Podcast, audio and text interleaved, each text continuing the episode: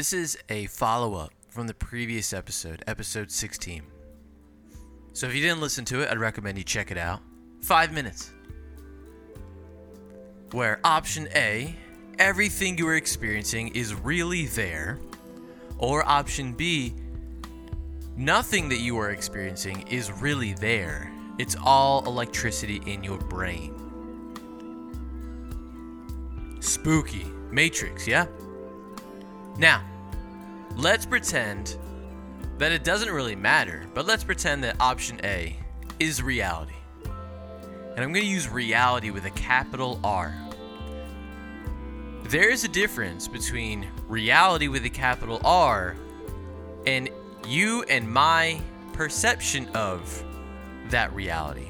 My reality, what I'm experiencing, what I'm perceiving, is different from actual reality. Let's say I'm a part of this universe, the universe is within me, but I am not the universe. I'm a representation, I'm an example of the universe in action, but the universe is not all in my head. That would be option B. So let's go with option A, and let's say that I am among the universe. And my perception of what's happening around me is going through my lens, we'll call it. But I, we have senses. I see things. I feel things like the physical touch. I hear things. I smell things. And it's all going through my brain. And then my brain makes sense of it. I process it, and then my brain or my consciousness says something about it. It forms conclusions. And these conclusions are not always entirely accurate. Like, I'd be interested to know if we can ever be 100% accurate about the reality around us. But there's so many things, either that's within our control or not within our control, that prevents us from true understanding. Like, I'm thinking of someone who is anorexic or bulimic, right? They look in the mirror and what their brain is seeing does not represent actual reality.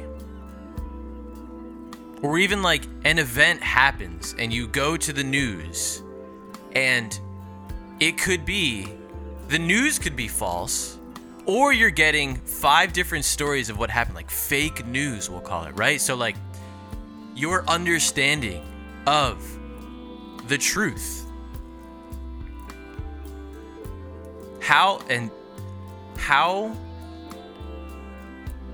I guess the thing to think about is in regards to seeking answers or understanding. Are you just trying to, it's like confirmation bias, see the world in the way in the, which you want it to be or the way that you want to see it?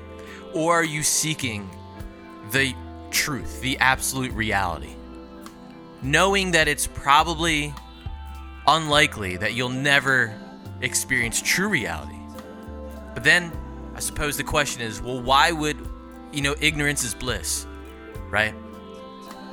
What's the benefit of seeking the absolute and actual reality? I think that we are far better off understanding how the universe works the laws of the universe and the truth.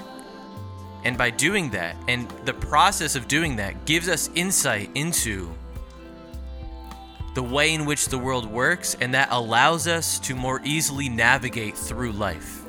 I think of it like if I'm at a, at a bay or a lake, and I'm at point A and I want to get to point B, and I need to swim across.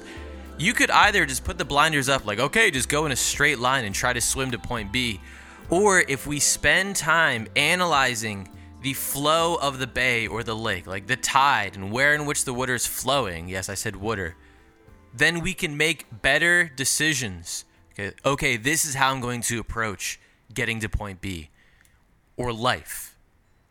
If we take time to observe and analyze and try to seek a realistic understanding that gives us insight in how to navigate through life. Something to think about.